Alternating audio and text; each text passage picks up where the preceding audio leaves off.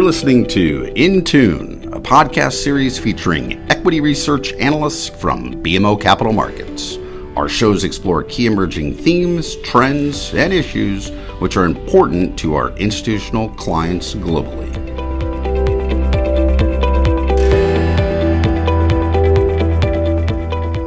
Hello, this is Brian Belski, Chief Investment Strategist at B M O Capital Markets. We recently had the very good fortune of moderating B M O Financial Group's official covid nineteen coronavirus event entitled, Where Are We and What Comes Next? It was a panel discussion featuring Doctor John White, Chief Medical Officer at WebMD, and Doctor Allison McGeer, a Senior Clinician Scientist at Lunenfeld-Tanenbaum Research Institute and Sinai Health in Toronto, as well as myself, Brian Belski, Chief Investment Strategist, Michael Gregory, Deputy Chief Economist, and Margaret Cairns, Head of Fixed Income, Currency, and Commodity Strategy at B M O Capital Markets. As regions across Canada and the United States look to deploy vaccines against covid nineteen, the panel discussed how we're managing through the pandemic from a health, markets, and macroeconomic perspective, and commentary provided on the outlook. We had the very good fortune to have the opportunity to have both doctors not only give their own presentations, but interact with each other. Here are comments from Doctor John White and Doctor Allison McGeer. Well, good morning, Brian, and good morning, everyone. And I'm going to start off by telling you where we are and, and maybe uh, leave you with some predictions about the future. And I think this is really good news. As you all know, the F D A authorized the covid nineteen vaccine from Pfizer and BioNTech on Friday night. And basically, what it talked about was that it is a safe vaccine and that it is ninety-five percent effective in preventing symptomatic covid nineteen infection. And that is really big news, as, as Brian had mentioned. Um, it has already started in terms of the vaccination of persons today. Uh, it had previously been authorized in the U K, in Canada, and some Middle Eastern countries. But I also want to talk about what else the F D A recently put out in a fact sheet, because some people have brought up this issue of the severe allergic reactions that we saw in the U K. And I just want to read it. It said that people with a history of allergies, but not for those who might have a known history of severe allergic reaction to any of the components. So just because you have allergies doesn't mean that you would not get the vaccine, but if you have severe allergic reaction to the ingredients. So, you know, I printed out the ingredients because everyone has been asking me, what's in the vaccine? And it's really very little. It's obviously the mRNA that I'm going to come back to. It's lipids, which really is a suspension for the vaccine. It's salt, and it's sugar. So I want to put it all out there because sometimes there's misinformation, particularly about the ingredients. Um, the F D A also said that there was insufficient evidence for pregnant women or women who are lactating. There's no absolute contraindication, but women who are pregnant or are lactating or want to discuss it with their doctor. Now, Pfizer did say that starting in January, they're going to study it in persons less than sixteen years of age because the vaccine is authorized for persons older than sixteen. Uh, and it's also going to study it in pregnant women. So the big news is, you know, two point nine million doses being sent out right away. That's over one hundred forty-five sites today, four hundred twenty-five sites tomorrow, sixty-six sites on Wednesday. two point nine million doses. Right now, there's another two point nine million doses, because remember, this is two shots, and then some are held in reserve. The C D C did make recommendations about prioritization in terms of health professionals and those that live in long-term care facilities, and those that work in long-term care facilities are first. But ultimately, the states and local jurisdictions are deciding exactly how that's going to be given out. Some of them are doing it at the same time. For me, I work in an outpatient facility. Some places are deciding they're first going to do hospitals, and then those that work in clinics. So there's going to be a little bit of differences uh, across the different regions in the United States. We'll then have twenty-five million doses of the Pfizer vaccine by the end of this month, the end of the year, twenty-five million.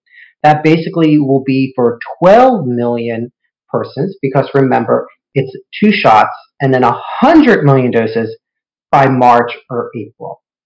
It is going to be free in the United States under the CARES Act.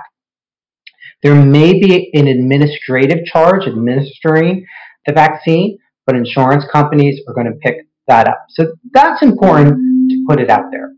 Remember, I, I mentioned a couple times, it's two doses separated by about twenty-one days. We think you may have fifty percent immunity after the first dose, and then that ninety-five percent immunity about a week after you have the second dose. So before you have the immunity that we really want, it's going to take a, about, um, you know, four weeks because you're going to have to wait till after you got that second shot.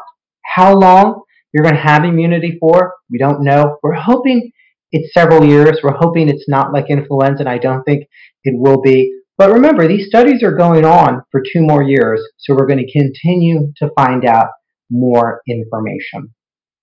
The other point I want to put out is, by law, an emergency use authorization considers the drug investigational. And I point this out because there's some discussion whether this vaccine will be mandatory. I don't think it will be, partly because of that investigational designation. And at the same time, we want to inspire confidence. Use the carrot, not the stick. That I'll come back to. Um, but I also want to point out that Pfizer did announce that in April, it'll apply for full um, biological uh, author- application, which is called a B L A, so full approval. But there's still more good news, because as you may know, Moderna vaccine is going to be reviewed by the F D A this week on December seventeenth. So that's encouraging. That's also an mRNA vaccine. And just in thirty seconds, I want to describe how the mRNA vaccine works. mRNA, we're inserting a piece of genetic material that is going to create the spike protein. It's called coronavirus because it has a crown. And these spikes are actually what allows the virus to get into your body, to get into your lung, to get into your blood vessels. So if I create, using the code to make this spike protein, which isn't harmful, then when I actually come into contact with COVID nineteen, I'm going to mount an immune response and protect myself. So that's how that works. But there's also other type of vaccine candidates. J and J has what's called an adenovirus. That's going to um, be looked at by F D A in February. They expect to apply for the E U A. They recently announced they're going down from sixty thousand persons in a phase three trial to forty thousand, recognizing we need to be moving on this. AstraZeneca, you may have heard about, is also an adenovirus. They've had some challenges in the interpretation of the data. First, it seemed to be about sixty to seventy percent effective, but that was with a half dose followed by a full dose. Didn't completely make sense. Maybe ninety percent.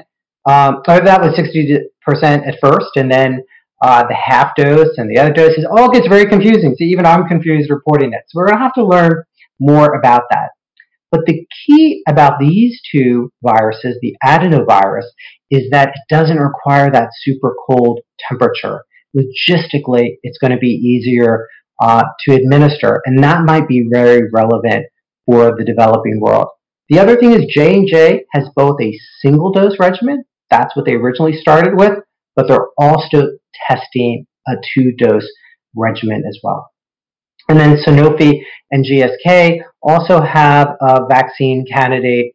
They've had some challenges with the formulation, and, and they probably are much further uh, in third and fourth quarter in twenty twenty-one. But the point is, this really is a game changer in our desire to crush COVID nineteen. It's not the only strategy that we can use. First of all, we still need to do the mask wearing, the physical distancing, the hand washing, avoiding large gatherings. It's going to be several months before we really see the impact of wide-scale immunization, but it really is light at the end of the tunnel. I feel very good today about where we are. We've been limping along, and this really gives us a comprehensive strategy. And the reason why I say that is we focused a lot on vaccine development, but Operation Warp Speed is also about therapeutics as well, and we're continuing to study therapeutics. I expect we're going to have a much more aggressive testing strategy as well. We've had direct-to-consumer authorization of COVID tests. We've had self-collection at home recently authorized. So we have a lot more strategies than we did before. And what I also want to end with is this really is a success story of innovation, of science, of engineering. We should be celebrating the progress and the success that we have, not just in vaccine development, but also where we are in therapeutic actions as well and testing. So it's really exciting where we are in, in terms of just over nine or ten months. And I'm going to come back to this when we talk a little more about vaccine confidence. Let's celebrate the innovation that we have, the scientists, the engineer, the doctors, as well appreciate all the frontline workers, the health professionals, the bus drivers, the essential workers, law enforcement. It's been a, a long process over the past ten months, but we're in a much better place by far today than we were just a week ago. And with that, I'll turn it back over to Brian.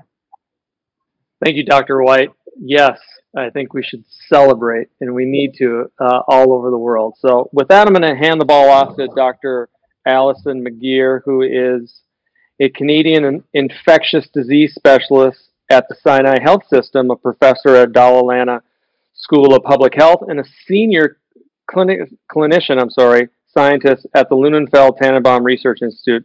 Doctor McGeer has led investigations into the severe acute respiratory syndrome outbreak in Toronto and worked alongside Donald Lowe. During the COVID nineteen pandemic, Doctor McGeer has studied how SARS-C o V two survives in the air. In the air. And with that, Doctor McGeer, it's all yours. So uh, the first thing I want to start with, this is absolutely a day for celebrating. Um, it is incredibly exciting to be watching the vaccine rollout in, in Canada and the United States. Uh, and uh, as has been pointed out, uh, a triumph of literally warp speed for the development of vaccines to get us out of this pandemic. But uh, maybe it's just being Canadian. I want to spend just a minute talking about the tunnel before we get to the light at the end of it. Um, because one of the things we need to be really careful about in the next three months is that we don't get so excited about the vaccine um, that we lose control of the pandemic in between.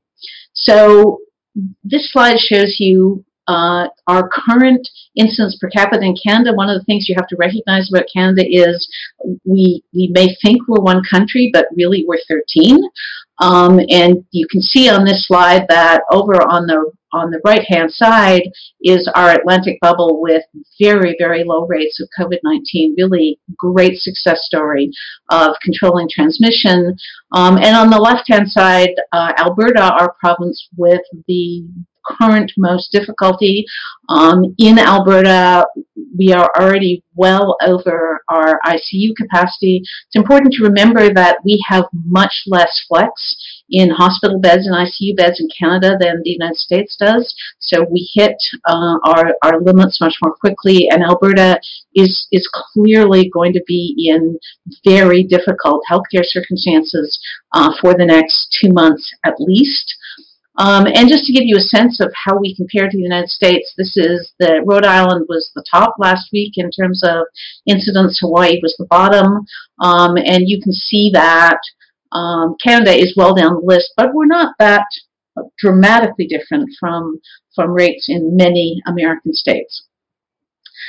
And the big question, of course, is how much trouble are we going to be in? So in Canada, what we're looking at at the moment is we have, we, we started our increase in COVID in the middle of October, shortly after Thanksgiving holidays. Uh, and we have gradually in each province at slightly different times been increasing our COVID control measures. Um, and that has slowed the rate of growth, but it hasn't stopped it. So we're sitting in Canada at the moment at a reproductive ratio just a little bit above one. Pretty consistently, cases are still climbing, but they're climbing very slowly.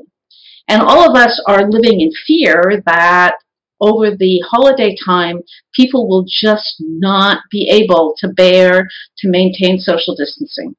And that the consequence of that is that we'll start to see cases increase. Remember, there's a lag time between when people are exposed and when you start to see cases, which is ten days to two weeks, three weeks to hospitalization, four weeks to I C U. So people are very worried, particularly in Alberta with very high rates, that we're going to have a serious problem with intensive care unit capacity and healthcare capacity in general in February and March. Um, so you hear now the plea going out from public health authorities and politicians all across the country to say, just see if you can delay Christmas, do your holidays virtually, um, so that we don't get into uh, a crisis in healthcare in January, February, March, and we don't have this large excess of deaths that, if we can delay them, will be prevented by vaccines. Uh,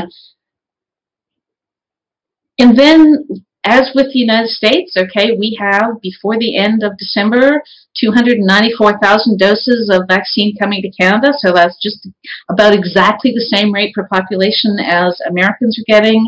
Um, and uh, like you, the Pfizer and BioNTech vaccine coming first. Hopefully Moderna will get approved um, this week, and then I'm told that it will start coming next week. Um, and that's really helpful to us because our uh, protocols for vaccination in Canada start with long-term care residents. And Pfizer has been so worried about the stability of their vaccine in transport, particularly when it's thawed, um, that we're only giving Pfizer vaccines at specific health centers. That means we can move staff to those health centers, but we can't move, obviously, residents of long-term care. And so the residents of long-term care who are right at the top of our list um, are not going to be able to get vaccine probably until either the Moderna vaccine comes in or Pfizer uh, gets enough stability data to allow vaccines to be thawed and moved outside of centers when they're thawed. Where are we going from here? Well, as Doctor White has already said, there's going to be a little bit of variability between provinces and what we do. In Ontario, we're very clear that our major problem at the moment is in long-term care, and we will be focused on residents of long-term care, healthcare workers in long-term care, essential caregivers for long-term care. Alberta, on the other hand, which has a much bigger problem in acute care at the moment, is going to start with acute care hospital healthcare workers, and that makes sense. Um, and all of us are then going to be trying to deliver as much vaccine to our designated high-risk groups as we can. Again, a, a little bit of, of a breather. Those of us who are not in those high-risk groups are going to have to wait. If you add up all of our high-risk groups in Canada, the, the, the first tranche of vaccine, Uh, that means we need six point four million doses of vaccine. Everybody gets vaccinated. Uh, and that's how much vaccine we expect to have by the end of March. So it's going to be the end of March before we are through the first high priority group. Getting to that group will allow us to get healthcare back. It will stop deaths in our long-term care facilities. Hopefully it will stop outbreaks in our long-term care facilities. Uh, and then we will be able to move on to the the vaccination program for everybody else, which will get us our life back and and and normal life back. Um, but that's going to take probably until sometime in September and October. So it's really a an incredibly exciting time to watch. Um, but it's also, we also need to be taking a breath and saying, okay, we just need to be keeping this up for another five or six months until we get enough people vaccinated to slow the spread. Thank you so much, Doctor McGeer. I think we're going to shift now to uh, back and forth between the two doctors, if that would be all right. And Doctor White, listening to Doctor McGeer's comments and knowing what you know about Canada and everything that's all wrapped up into the last twelve or ten months, I'm sorry. Is there something you'd like to uh, interject or speak with Doctor McGeer uh, now that you have uh, this forum? You know, I think the issue here has been uh, vaccine confidence. Are people willing to take the vaccine? And that's why I talked about celebrating innovation. As many people know, there there has been in some ways an attack on science, and some days I feel like instead of saying I don't understand science, people are saying I don't trust science. So I, I was wondering your thoughts on kind of the cultural differences that exist, even though we're neighbors, between Canada and the United States, and, and whether you think acceptance of the vaccine will be a challenge in Canada, as we're concerned it might be here in the United States.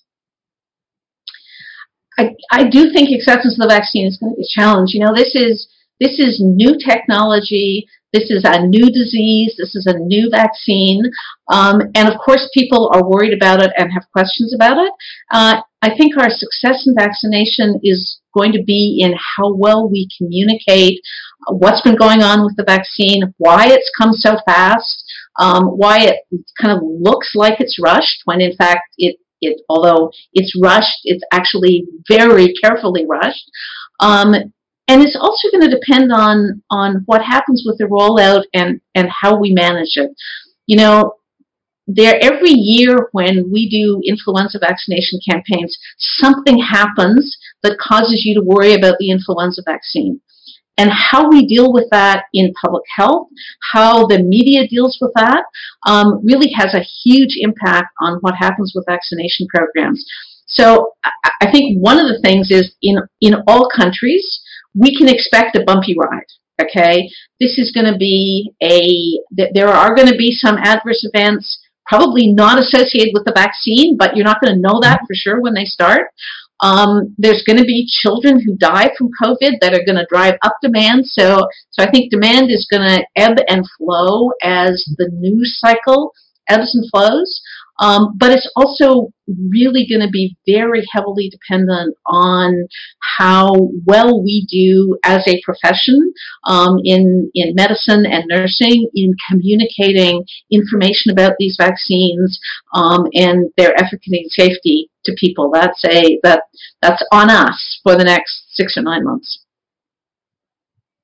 No, I agree. You know, I, I almost hesitate to say the words genetic material, because people get concerned, and I, I purposely didn't say it was a champan- chimpanzee adenovirus. Do you think language matters a lot here? I think we have to be transparent and put the data out there, and even if people aren't experts, for it to be out there so they can look and see themselves. But does that worry you at all in, in, in terms of kind of the language that we use at times? I think, you know, there's there's a lot of things about the specific technical language you use in vaccines that is guaranteed to make people anxious. It's easy to get upset about, you know, if you, you, you can, so I can say to you, okay, Pfizer vaccine has very few things in it, um, and they're lipid and salt and sucrose. Um, and then you go online, and one of those lipid names has twenty-seven syllables, um, and it just looks dangerous when you look at it. You know, and, and then it, it, it takes trust in a chemist who can just say to you, oh, yeah, you know, here here's the chemical components of that, and that's pretty simple, and that's just something that gives you a long chain that makes little micelles to protect the mRNA to get it into cells, and, and it kind of makes sense. But the, you know, there's no doubt that when you get into technical language, um, that it can be relatively scary for people. I think we're better off just to tolerate that. I think we have to, it's going to be available online. People are going to see it. We we have to get people sort of up to speed on this. You know, I when I was talking earlier, I used the term reproductive ratio, you know, and who would have thought that eleven months ago that I could say reproductive ratio to anybody in the world and they would know what it was, right? So I, I think we're going to be like that about vaccines, and that's going to be a really good thing for vaccination going forward, because we start to have this discussion in detail about understanding what's in your vaccines. That can only be good in the long term. What do you think? You think how much trouble are we going to be in with, with vaccine hesitancy in the United States? I think it, it's going to be a challenge, particularly in minority populations where there historically been a distrust.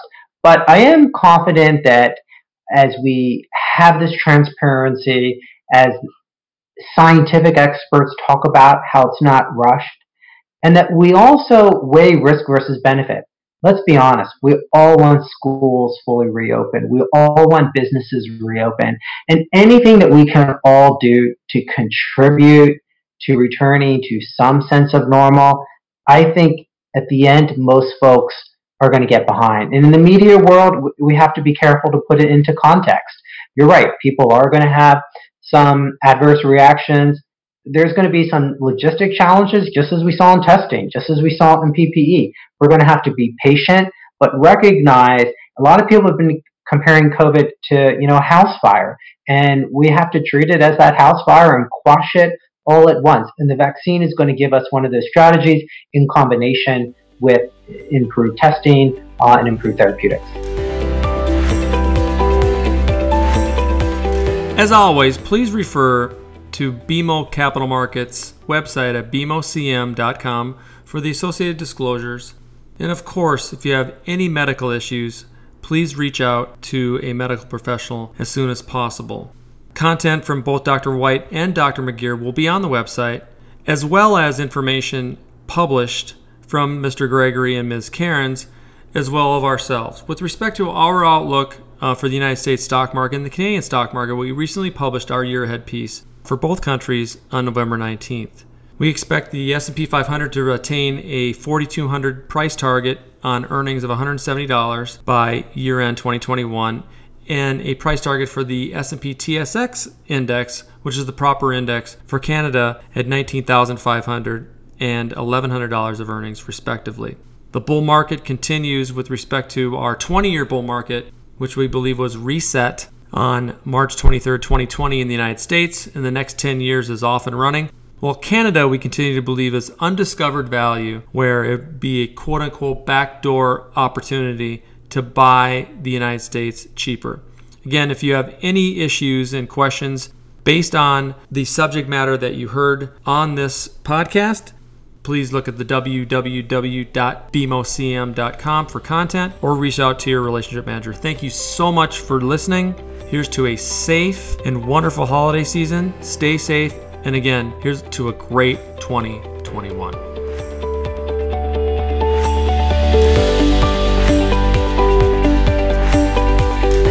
Thanks for listening to Intune, presented by B M O Capital Markets Equity Research. You can subscribe to Intune on Apple Podcasts, Spotify, Google Podcasts, and other podcast providers.